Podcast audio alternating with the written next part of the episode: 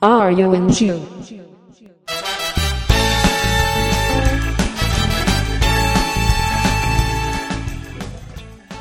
そんな一頭 R40 第5回でございますこの番組は親父たちが昔の IT の話をダラダラとする番組でございます最新情報一切出てきませんので皆様ご注意くださいということでお送りいたしますのは竹内と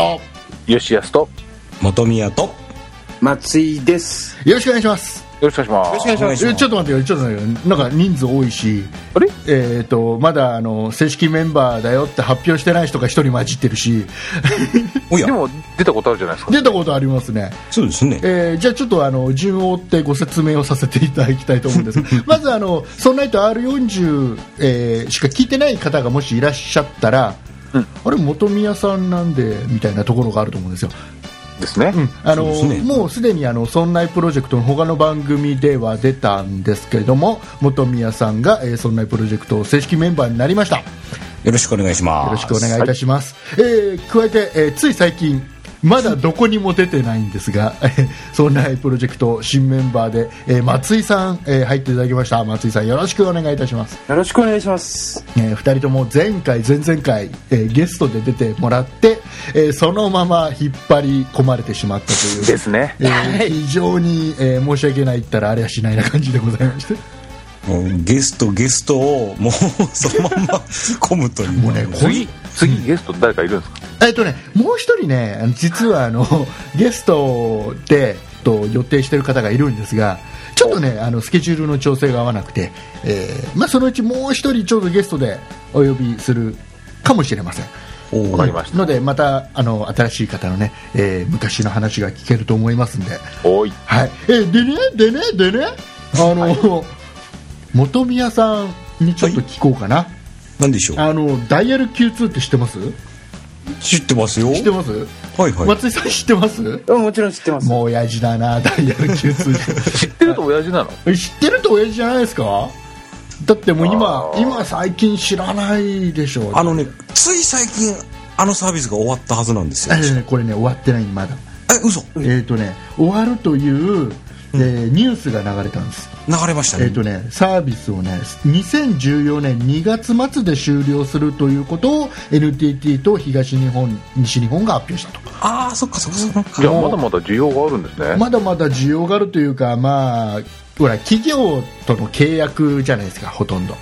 ああ有料サポートみたいなので使われてるんですかうね、んかもしれないですよね。で、ほら、あの我々が、まあ、多分どれぐらい、二十歳ぐらいの頃かな、いつぐらいでしたっけねそれぐらいじゃないかな、多分全盛期、ダイヤル Q2 全全盛期、いましたありましたなんかやたらめったら、あのアダルト関係な番組がやたら多くて。で問題視されちゃってダイヤル Q2 があまりイメージ良くなっちゃなくなっちゃってそうそうそうあとお家から勝手になんていうの子供が使あ子って供がね親がたくさん払わなきゃいけない問題とかねありまありす今ましたあのり携ました帯みたいなもんですねそうそうそうあのかけかけたことあります元宮さんダイヤあルの僕ほらえっ、と一番最初あのパソコン通信を始めた時に、うんあのダイヤル Q2 を利用したその草のねねネットがあって、あったあったあった、うんそれで使ったことありますねあああったね、エロは何回かかけたかもなエロエロかけやエロかけましたえすぐ切りますけどねああねえ松井さんかけたことあります同じですね。同じプロバイダ同ーじようにエロにかけたではなくてですね。草の根じゃないんですけど、うんプロバイダーで Q2 回線使ってるところあったんですよね。あもうインターネットのイ時ンター代ネットで。あその頃あったんだえほうほうほうほう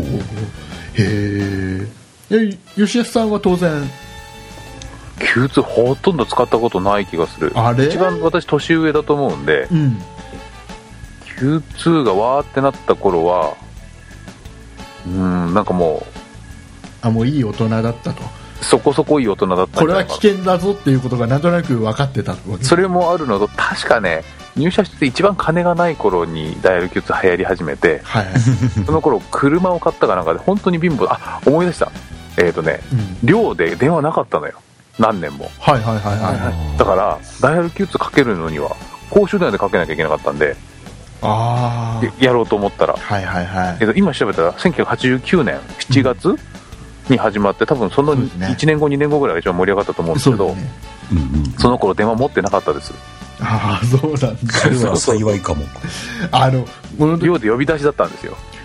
あのねこのこの頃ねこの頃ねもうもう20年以上前だからもういい加減時効だと思うんですけどおあの、友達でねあのテレホンカードで5000円のテレホンカードってあったの知ってますありましたね。あった5000円までで黄色いんじゃなかったっき黄色かな分かんないけどこのこのねあのテレホンカードのねあの変造っていうのかなけはい変造テレホンカード変造ということはありましたよあれをね、自分でねやってたやついましたよああのねそれで Q2 つなぐのあのねオーディオテープとあと8ミリビデオテープを買ってきて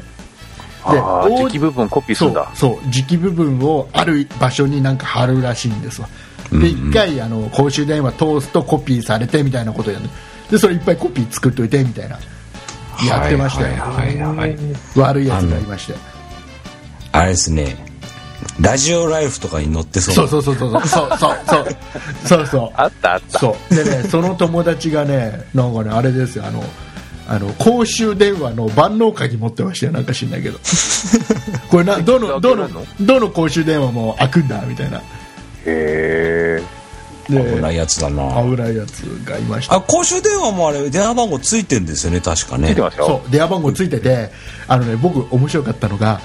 あの、ね、今今だからこそ話すんですけどあの、僕が昔コンピューターのショップに勤めてた時に、えー、と前が、ね、女子校だったのほう。はい女子校なんだけどパソコンのショップだからまあお客さんとしては一切来ないわけですよ。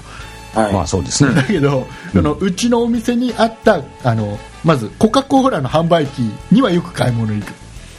ジュースねそうジュースを買いに行く、でその隣に公衆電話があったほうほう。のでそこにはよく電話をかけに来るまだね当時はポケットベルだったから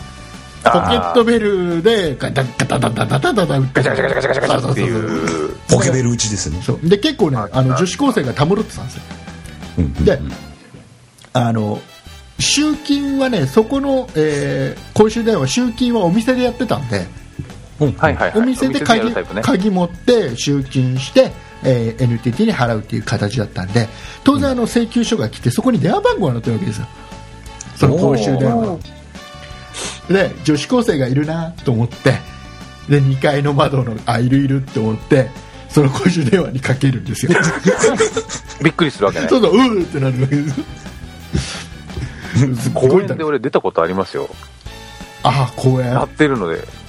あれ鳴ってんなと思ってしばらく無視したんだけどうん何回かかかってきてうん仕方ないなってガチャってこれ公衆電話ですって言っ誰がかけてきたんですかね。だからてなんかおじさんだったあなんかね、いいる、分かる方法があるみたいですよ、公衆電話の電話番号がを割り出す方法みたいのがあるみたいで、あそれもラジオライフとかに載ってんのそう、載ってるんだよ、あ。あのね僕が昔なんか聞いたのは、電話帳で、しらみつぶしに、その、使ってない番号を探し出して、片っ端からかける。えほうほうほうほうーでもえどうやるとわかるのそれが公衆電話だってかけるんですよまず使われてない番号をピックアップしてうん適当にうんランダムにかけていったらあのたそのやっぱり吉谷さんみたいに誰かが出るわけですよねうん、でこれ公衆電話って聞くらしいです アナログだアナログだな、 それ、地道だな、 それに俺出たのかなそうかもしれないですねそうかもしそういうの聞いたことありますけどなんかそれないんアなメリカは公衆電話に全部番号振ってあってかけられますよねあそうなんだ、それ待ち合わせとかいいですよね そうこ打れち合わせとかいいかな、いいかな、大変なことがあって、んアメリカの空港を着いて迎えに来るって言った人が迎えに来なくて、うん、えー現地の人に電話をかけたらそこで待ってろちょっとこっちで確かめるからって言ってでその番その電話の番号何番だって言われてえっ、って思ったら書いてあってあ書いてある公衆電話の前で待ったっていうことがありましたはああそういう時は便利なのかそうそうそうそうあ、うんうんへ日本も公表すればいいのに。ちゅうかもう公衆電話自体もほとんど減ってきてますもんね。えそうですねもう今公衆電話を探すのが大変ですよ、うんうん、そうですよね R40 の話に行かないと松井さんが喋れない気がするんですよえーそんな感じで、まあ、Q2 がねかないや僕はもう Q2 が結構面白かった時期に竹内さんは何にかけてたんですか僕はねあのあれですよあのなんだろうあのそのあの ななあんんていうまりのあんまり言えないなんていうのなんていうのあんまり言えないえっとねあれもしかしてドラえもん募金うんうんあのねなんか電話するとねただ単に音楽が流れるやつうんあのー多分ねどういう Q2 の番組かは多分知ってる人は知ってると思いますただ単に音楽だけを永遠聞くやつ、えーということで、えーじゃあもうパソコンの話いきましょうまあ今日はあの何の話するんですか何の話なんでしょうねいつもね竹内さんが喋りすぎだっていう話が、えっとよくわかんないけどどこかから聞こえてきまなんしかね、なんかね、あのね、いいつね、メールかなんかでもらったんですよ、確か。あたあお前が話しすぎだともうそう、もう少しゲストに話をさせてあげてみたいな。だから、まあまあ、多分その時は本宮さんか松井さんかゲストに出てもらった時にほとんど喋らずに返しちゃったと思う。ああ、私ですかね。で、今日はほら、あの、じゃあ、あの、松井さんのね、得意分野のところで行きましょうよ。そうですね、うん竹内さんが不得意でも松井さんが得意というそかうそう僕が他の人が得意っていうとえー、懐かしのマックっていう話題があるんですけどおうはい。松井さんマック昔一番最初に使ったのは何ですかえーとですね、クアドラっていう、背の高いマックでしたね。お2メ豪華なやつね2メーターぐらいあるやつですね。え背が高い。あそんなにないですあよあ、ねそうそう、それが正しい。それが正しい2メーターないですね。そうですね、150 1.5メーターぐらいです1.5メーターぐらいですよ。本宮さんが最初に使ったマック あそこ突っ込まねえんだよ、誰も。僕はあ時の間な最いん初でに買ったの、最初に買ったのは、パワーマック6200というやつですね。 6200どんな形ですかこれはあの、Mac があの、パワー PC に移行してた時に最初の頃に出たやつで、うんえーっと、うーんと、LC630 っていう筐体と見た目は全く一緒なんですよね。えっ、と薄っぺらいやつえーっと、薄くはないですけど、そんなあの、横置き型の本当に一般的な形ですよね。ああ四角い箱な感じのねそうですね。うん。私は、えーと LC、えー575というディスプレイと本体一体型のやつでちょっと狛犬っぽいやつを持ってたんですけあど、ったあった、売ってた、僕。売ってました売ってた。 その頃 Mac っていうと,、うんえー、とちょっとオフホワイトな白でそうですね。どっちかっていうと装飾のないつるりんってした感じというか結構長いですけどねそのデザインがマッキントッシュ2ぐらいからずっとそうですけどあの、その頃って多分、もうジョブズさんいなかった頃、ジョブズはいない頃いないですね。あの、ちょっとセンスが崩れてきた頃ですよね。うん。えー、っとね統一感がなくなってきた頃かなで、やたそらめれっなたらりいにあろのんマな、ックっぽさはあったと思うんですけどで、キャノンが一生懸命販売してた頃ですよね。えっとキャノハンがちょっと下火になってとかじゃなかったっけないや、あのね、僕、それ、みんなそれその頃 Mac 使ってたって言うじゃないですか。使ってましただから僕と3人使ってましたよ当然使ってないし、まあ、逆に売ってはいたけど使ってはいなかったわけですよなぜなら高いからうんであー3人はどこで買ってなんで Mac をその時期に買おうとしてたんですかとりあえず松井さんから聞きましょう、そうですね。私は会社が使ってたんですよね。おあの会社っていうか、あ、まあ、会社なんですけど、うん職場で使ってて、で、Windows に移行するときにお下がりで私のところに来たんですよ。あああーそういうことか、なるほどね。え Mac を使ってたんだけど会社あ Mac もちょっと違うだろうと Windows だろうとこれからの時え期そうですね。時代ではも、一太郎があったんで、Mac にも。え一太郎って Mac にもあったんですかありましたよありましたありましたありましたへえでみんな Windows で1太郎売ってるんですけど私だけ Mac のクアドラで1太郎売ってたんでえーあったかな一太郎売ったことないなすありました1太郎5までありましたよとりあえず一太郎からして懐かしいよね えっと知らない皆さんに言うとくと一太郎っていうのはワープロソフトですそうそうお客さんがねあの買いに来るのよ買いに来て「あの一太郎のあのあれがいいんだよね」っつって「アトックがいいんだよねアトックが」とか言いながら 買いに来てたよくあのふ古い一太郎のバージョンでみんなあの俺三太郎使ってるとかあありましたあね言ってそたういう言い方してましたよねえあの一太郎と花子時代がありましたもんねえありましたで何でしたっけえっ、とね確かね三四郎と五郎ってあって 三四郎はデータベースソフトでしたっけ花子は画像なんですよねエクセルか表計算表計算が三四郎か表計算かで一回三四郎がえっ、とねダメになったんですよななくなったんですよ一時あのどっかと名前がかぶっても商標を取られちゃっててそっちかそうはいはいはいではい一回使えなくなって名前一回変わったんですようんで、えー、とまた、まあ、うまく話がいったんでしょうねまた三四郎に最終的には戻ってきたんですけど、まあ、三四郎五郎はダメです五郎がデータベースソフトかあそうかもねあの一太郎自体は自体はまだありますもんねはい売ってますよね花子もね花子も売ってるんでしたっけへ花子もね花子が言ってるんだあるんじゃないですかねえちょちょっと前にあの今でもあの先生学校の先生がね一太郎をかなり使ってそうるなんんでですすよ学校の先生が一太郎とねロータスワンツースリーを使うんだよあーロータスワンツースリーっていうのはありましたロータスワンツースリーは表計算ソフトですねそうですねコマンドを押すときにスラッシュ打つんですよそうそうそう でね学校の先生でほらパソコン詳しい先生って必ず学校に1人いて、うんはいはいその人が「一太郎とロータスがいいんだよ」っつってあの他の先生にみんな勧めるんですだからみ先生みんなそれ使う、もうよろしくない学校のお仕事で一太郎のデータ来ますわあ来る来る来るおーいまだにそういまだに来る開けないんで一太郎まあまあマックの話もマック、はいマックの話戻りましょう、はいはいあええーもと本宮さんはなんであの僕はですねあのマック買う前まではそれこそ R40 前回で話したみたいにエプソンとペゲロクを持ってたわけですよはい X6 万8000ですねはいはいあ違う違うえ X6 万8000ね分かった分か った出ました竹内さんのこだわりドクターパソコン宮永さんが言ってたから間違いないんだよ X6 万8000なんだよ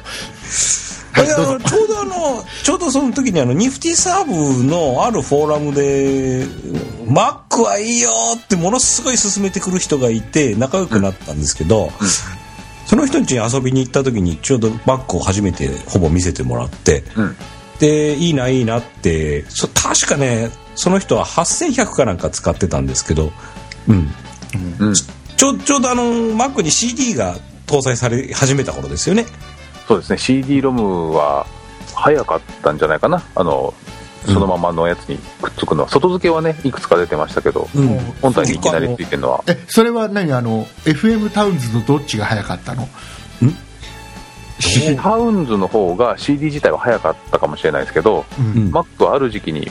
全機種その CD がドーンとついたんでああその頃からアップルってそうだったんだ、すよそういう感じそこで Mac を見せてもらってて漠然となんかすごくいいなとは思ってたんですけどそれからほほどなくしてあの僕のエプソンがですね雷でぶっ壊れちゃうわけですよあ例のエプソンですね例のエプソンが985外付けの320メガのハードディスク330かハードディスクから起動してたんですけど、うん外が雷ゴロゴロゴロゴロって鳴り出したら茶の間の、えー部屋にあったハードディスクが電源入れてないのになんかパチパチパチって音がしてへえそれからうんともすんとも言わなくなっちゃって、中のデータ全部飛んじゃったわけですよあーよくありましたね昔ねそれであの次の日気づいたら部屋に Mac があったというか、おーうん、えどういうこと勢い どういうこと勢いで買いに行ったあんです勢いで買いに行っちゃったのねもうもう Mac じゃいいっつってああそうなんだだからウ Windows を買う前に、もう Mac 行っちゃったんですよねほーそんな Windows95 前夜ぐらいですかねそうですねまだね3.1とかが結構そうですよねうんうんなのでやっぱり Windows システムでマウス使うんだったら Mac だよっていう感じの時代だと思いますうん、あれはいいなと思ってででよ吉安さんはなんで Mac 使うもう吉安さん逆にあれですよね Windows とかほとんど使ってなかったんですもんねそうですね、えっ、と会社入って初めて買ったパソコンはその MacLC575 ですねうん普通 Mac じゃなかったのその頃はうん普通 Mac じゃなかったと思いますよあのだって Mac の売りはうち私が勤めてたお店もほとんどなかったですもんそうかで逆に Mac どこで買っていいのっていう感じだったと思いますどこで買いました、皆さゼんロワンショップゼロワンショップ何それゼロワンショップっていうのがあったんだってえ何機械ダーの話それ機械だゼロワンっていうのがその話だとまた別に流れるから戻すけどあの当時あの Mac を扱ってるところはなんかアップルの正規代理店みたいなのありませんでしたっけなんかそそううえっ、とねえっ、とゼロワンショップとキャノン販売系とうんあとなんか電気屋さんの端っこっていう感じのところがあってえ私は会社で Mac 結構使ってたんですようんうんうんうんっていう職場だったんですねでえーっとそこそこ使いやすそうだったし Mac でいろんなことできんなって思っていたのでそれで Mac を買いましたねそう当時は多分今よりシェア自体はあったかもしれないであすよどうなのかなあったいやそうでもないんじゃない今やっぱり Mac たくさん売れてるしああそっか一時僕が買ったあたりの頃は Mac 確かシェアシェアが20%ぐらいあったはずなんですようん、Mac の特徴としてやっぱりこうマウスと Windows システムで、えーっとグラフィカルユーザーインターフェースが使えるっていう感じでうんうんうんちょっとねこう鼻が高い感じがあった気がするんですよマウスのデザインからしてちょっとかっこいいボタン1個出せみたいなそう押し間違いがないボタン1個のマウスは Apple コンピューターの特許ですっていう感じがあったしうんその頃買うと6色のステッカーついてきましたよねリンゴのああねねあれ今あれは未だに持ってますねよあれは憧れた なんか知んないけどあれはなんかあのカバンとか貼ってるやついましたよねいっぱいねいましたあああれ憧れたなあれだけは憧れたで当時私その3人え私たち3人とも、えー、と6万8000系の68030とか040系のやつの時代ですよね、時代的にはえでーとねで僕のやつだけこれパワー PC になってますねにそうそうそう変わっていった頃、そうですねちょうど入れ替え時期ですそうそううそうんその辺も特徴でうん私のもあれですね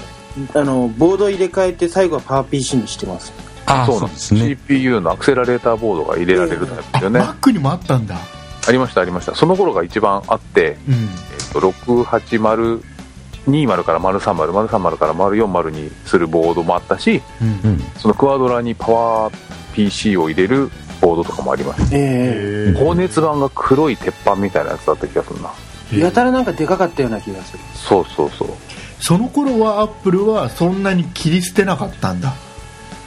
いてやか、えっ、と、なサんーていうのドかパなーティーからあ純正ではなくええっ、と、マッキントッシュも、なんていうの当時の、えっ、と、98みたいに拡張ポートみたいのがあったんですよ。はいはいはいはい、で、えー、とグラフィックボードみたいなの入れるポートと、うんもう一個は CPU のバスがそのまま出てるポートっていうかスロットがあってうん、そこにブスって刺すとなんかできるっていうのが提供されてまましたすそうなんだうんそういうなんかハードウェアを知らないといけない時代のマッキントッシュですねうんうんそうですあの僕のやつはあの結構あの安く比較的売るタイプのやつだったんであの後ろのあとなんか後ろの NU バスっていうやつですかそれがついてたやつなんですよねああありましたありましたうんうんテレビが見れるよとかそういうのもついてましたし、言ってましたねうん、比較的そういうタイプでしたねその頃でも Mac の特徴っていうと,、うんえー、とキーボードの上にあのボタン式の電源ボタンがあってはいはい本体じゃなくてキーボードから電源が入れられる、うんうんうんそんなんだったあとはうんフロッピーディスクがオートイジェクトおっとそこがですねうんそう結構ね早かっボタこンよかがっうたでるさすい、ね。あれかっこよかったですねうん。あとは、えー、と CD がキャディを使うっていうトレイじゃなああくてキャディを使うっていうので、結構邪魔っなてるいうほどのが特徴だった気がするな後半でトレイになってきそたうで感じすねですか後半。はトレイになってきましたドライブが安いんですよねうんうんうん。だんだんだんだん。そういやー、懐かしい。懐かしいですええあれですよあと僕ね、マック買って、すごいなと思ったのは、ネットワークがもう線一本でできるっていうのはちょっとびっくりしましたね。そう家庭内ネットワークとか社会社ネットワークとかもそうそう。なんだっけあアップルトークアップルトークで、電話線でできたりとか。そうでなんだっけファイルシェアとプリントとかが結構簡単にできましたよ簡ね単にできました ねあのニフティで知り合った人と Mac のオフ会した時にその、ね、お互い Mac ノートパソコンで LAN でつないで、うん、それを LAN コーパーティーって言ってましたね、おーうん、はい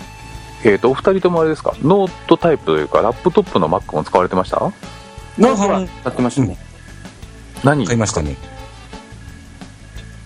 僕私はは2400っていうちお薄型だ、えっー、ちゃいやとつを薄いやつですよねやったら流行ったやつですうんうんうん、えー、とタッチパッドでしたトラックボールでしたあれタッチパッドですおーおーおーおータッチパッドの走りのやつだそうですね家ボタンがすぐ壊れちゃうっていう本当皆さんは僕ねパワーブックのなんだっけ5000 5300ってやつだったっけなそんなのあったっけ5500 5300 5500 53005500あったと思いますあの、ひ非常に不評だったやつですね。53うん 5300CS だ。そうだ、思い出した。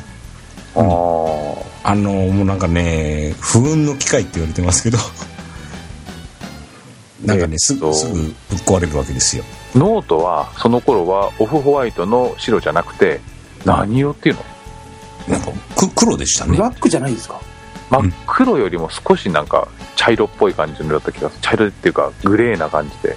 いや、かなり真っ黒だった気がするんです真っけど。黒かあで。あの、プそうだラスチックがあの、ちょっと脂肪が入ってるような感じね。そうそうそう出始めの時に、えーっとパワーブック100とその後のいくつかが、えーっと濃いめグレーだったのが、うんえーっと5300とかは黒真っ黒であ、そうか、マ今ッちょトな感じですよねツルツルじゃなくて、そうそうそうそう。えーっとさらっとした黒ですねそうですね。ありましたありました高かったよな、これ。分かったですねあれだねみんなお金持ちだね いやいやだってほらマック1台買うだけでも相当金かかるところじゃないですか、そういろんなもの7に入れて買うぐらいの ねうんね。僕パワーブックこれ278万しましたもん確かこれでなんねかねあのさマックを持ってて当時何してたのみんなうんいやだから、んニフティサーブをうんえーっとなんだっけナスとナスアールってやつと ナスアール魔の法なんだっけ魔法のナイフとかで回ってたのとコムニフティとコムニフティとあーネットをやってたんだパソコンっていうのもある しあとはマック用のゲームもやってたしマック用のゲームとかって出てたんですか、うわほら僕パソコンショップの店員でありながらマックのソフトほとんど置いてなかったんでそうあーおいマークソフト置いてくんないですよそうそうパソそうコンショップあのね、当時はあの仕入れがソフトバンクと今の、ね、孫さんのあのソフトバンクですよ、そことあとソフトウィングとかっていうところから2社からそんなになかったんですよソフトの問屋さんってでソフトバンクから主に取ってたんだけどあんまりでもマックのソフトの案内すらなかったからね、そうですか、うん当時ね結構ねサンプルが来るんですよほうソフトのサンプルってショップに、うんうんだけどマックのサンプルすら来ない状態でした結構ね昔ゲームはそこそこ出てたんですよゲねーム出てましたようんあとアメリカで流行ったゲームの焼き直し版とかも結構あったし、ああそういううんのか、うん、私はミストっていうんうおおもうやりましたねあのやりましたちょっとイラッとくええやりるまやしつたイラッとくるやつイラッとくるやつ意味がわからない意味が分かんなくてイそラうッと最初意味が分かんないやつうん今 iPhone 版ありますねありますあります、うんあとはピンボールゲームとかもうん僕はあやのってたな何でしたっけえっ、とふ一人称のバンバン打つやつドゥームとかあドゥームドゥームはドゥまーム、ドゥームだいぶ最近じゃないですか。ドゥーム2です僕買ったやつはねじゃあ相当最近じゃないですいか。やそんなことないっすよ、うん結構前あ、そう、あの、あれですよ、ネットワークゲームじゃなくて、ドゥームって。あれは違いますよあれまた違う違違う違ううのうんあ、そうじゃ違ない、ドゥーうム。フロアごとクリアしていくタイプへえ、そうなんだ。フロア覚えないと大体ダメなんだよねそうそうそうそうそう最初は後ろで見てると気持ち悪くなるんだよねあれもねその Mac によってそのね画面の解像度落とさないとガッタガタだったりとそかう そうそうそう、うん、これを滑らかに動かせる筐体が欲しいと思いましたけどねそうなんなんかね僕ね Mac を持ってる人っていうのはなんか研究所の人とか大学の人とか印刷屋さんとかあそう印刷屋さん絵を描く人とかそういうイメージだから個人で持つ人っていうのはなんかちょっとあのこじゃれた部屋になんかちょっとかっこよく Mac 置いてあってなんかもうほとんどなんか飾り的に置いてあるよう なそんなイメージしか僕には高いよねうん、そんなイメージにしかなかったかな。うんマックはでも本当にデスクトップパブリッシング自分家で、えーっと本が書けるようなノリの用途が最初多かったし雑誌とかも DTP 系の雑誌にマックがずっと載ってた時期がありましたもんねうんうんはいなんか竹内さん静かですねうん、だってよくわかんないもん。まあそんなとこでございまして、あのまとまったかまとまらないかよくわかんないんですけども、 あのだってこ僕れからこれから先の R40 がどこに行くかよくわからない感じになってきましたねそうですね、とりあえず、あのなんだろうな、皆さん、あのリスナーの方から、はいいろいろやっぱりメッセージ欲しいっすね。うん、あのどの辺がストライクゾーンなのかリスナーの 方ーよく分かんなくなってきてるんで、そう今回のうんこう竹内さんの反応を見ていると、うん、やっぱりこうマイナーなのかなってちょっと思ったりしてで4人いて3人マック使ってたっていうからうん、結構皆さんもドカーンって受けてんじゃないかなって思いつつ竹内さんの反応を見ると不安不安ですねあ、のねよく分かんないなんかすげえ金持ちの会話にしか聞こえなかった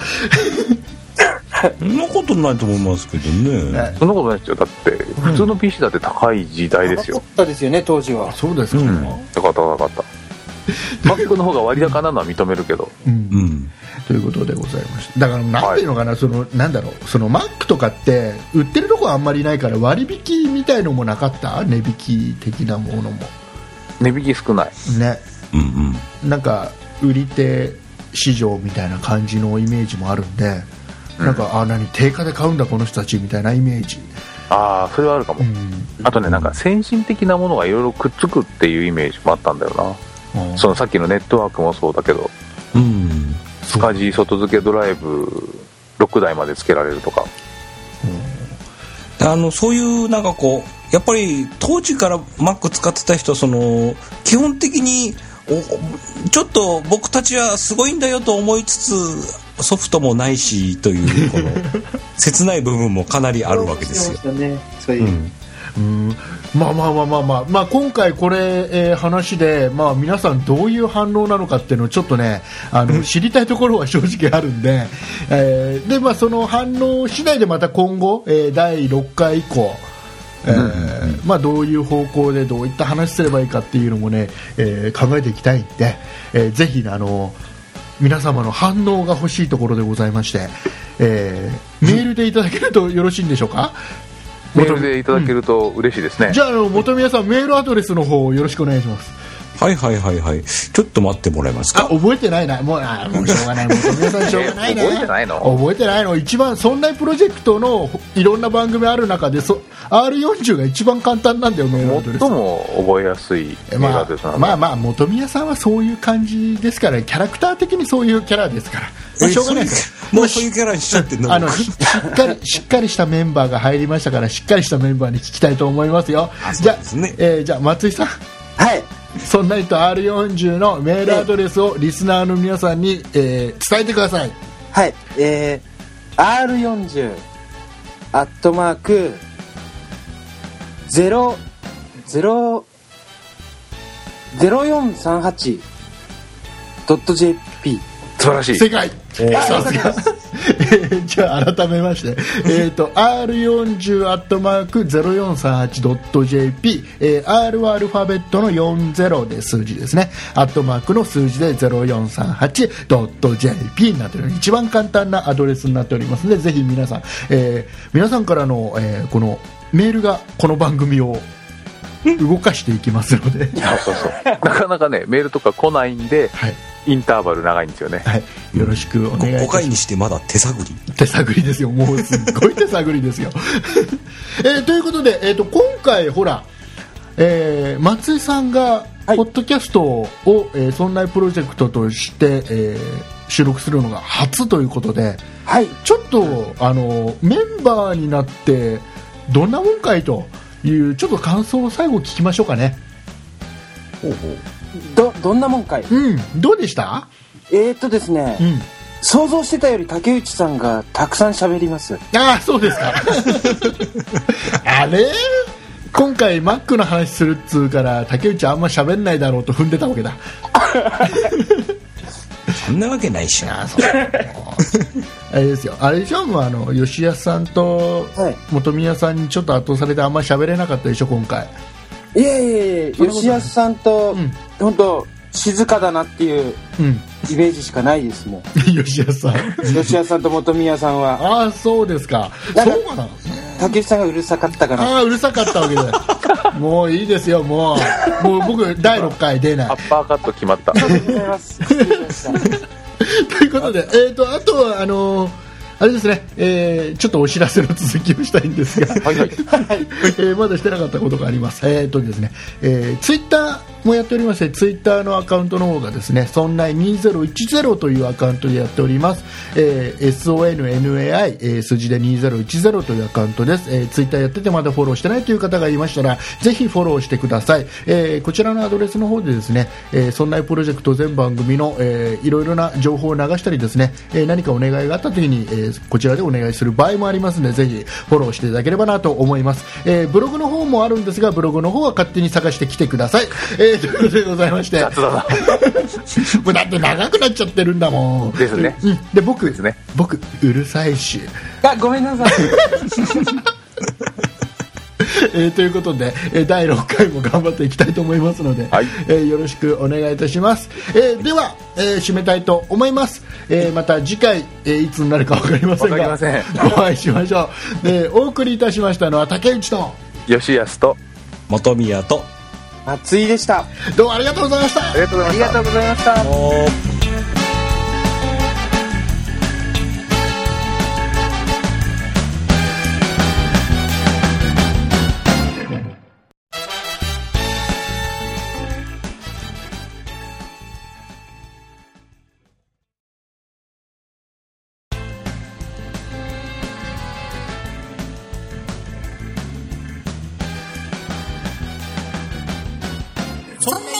あ R ん n ゅう